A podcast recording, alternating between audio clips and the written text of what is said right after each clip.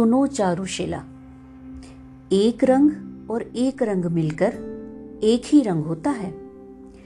एक बादल और एक बादल मिलकर एक ही बादल होता है। एक नदी और एक नदी मिलकर एक ही नदी होती है। नदी नहीं होंगे हम, बादल नहीं होंगे हम, रंग नहीं होंगे हम, तो फिर क्या होंगे? अच्छा, जरा सोचकर बताओ कि एक मैं और एक तुम मिलकर कितने हुए?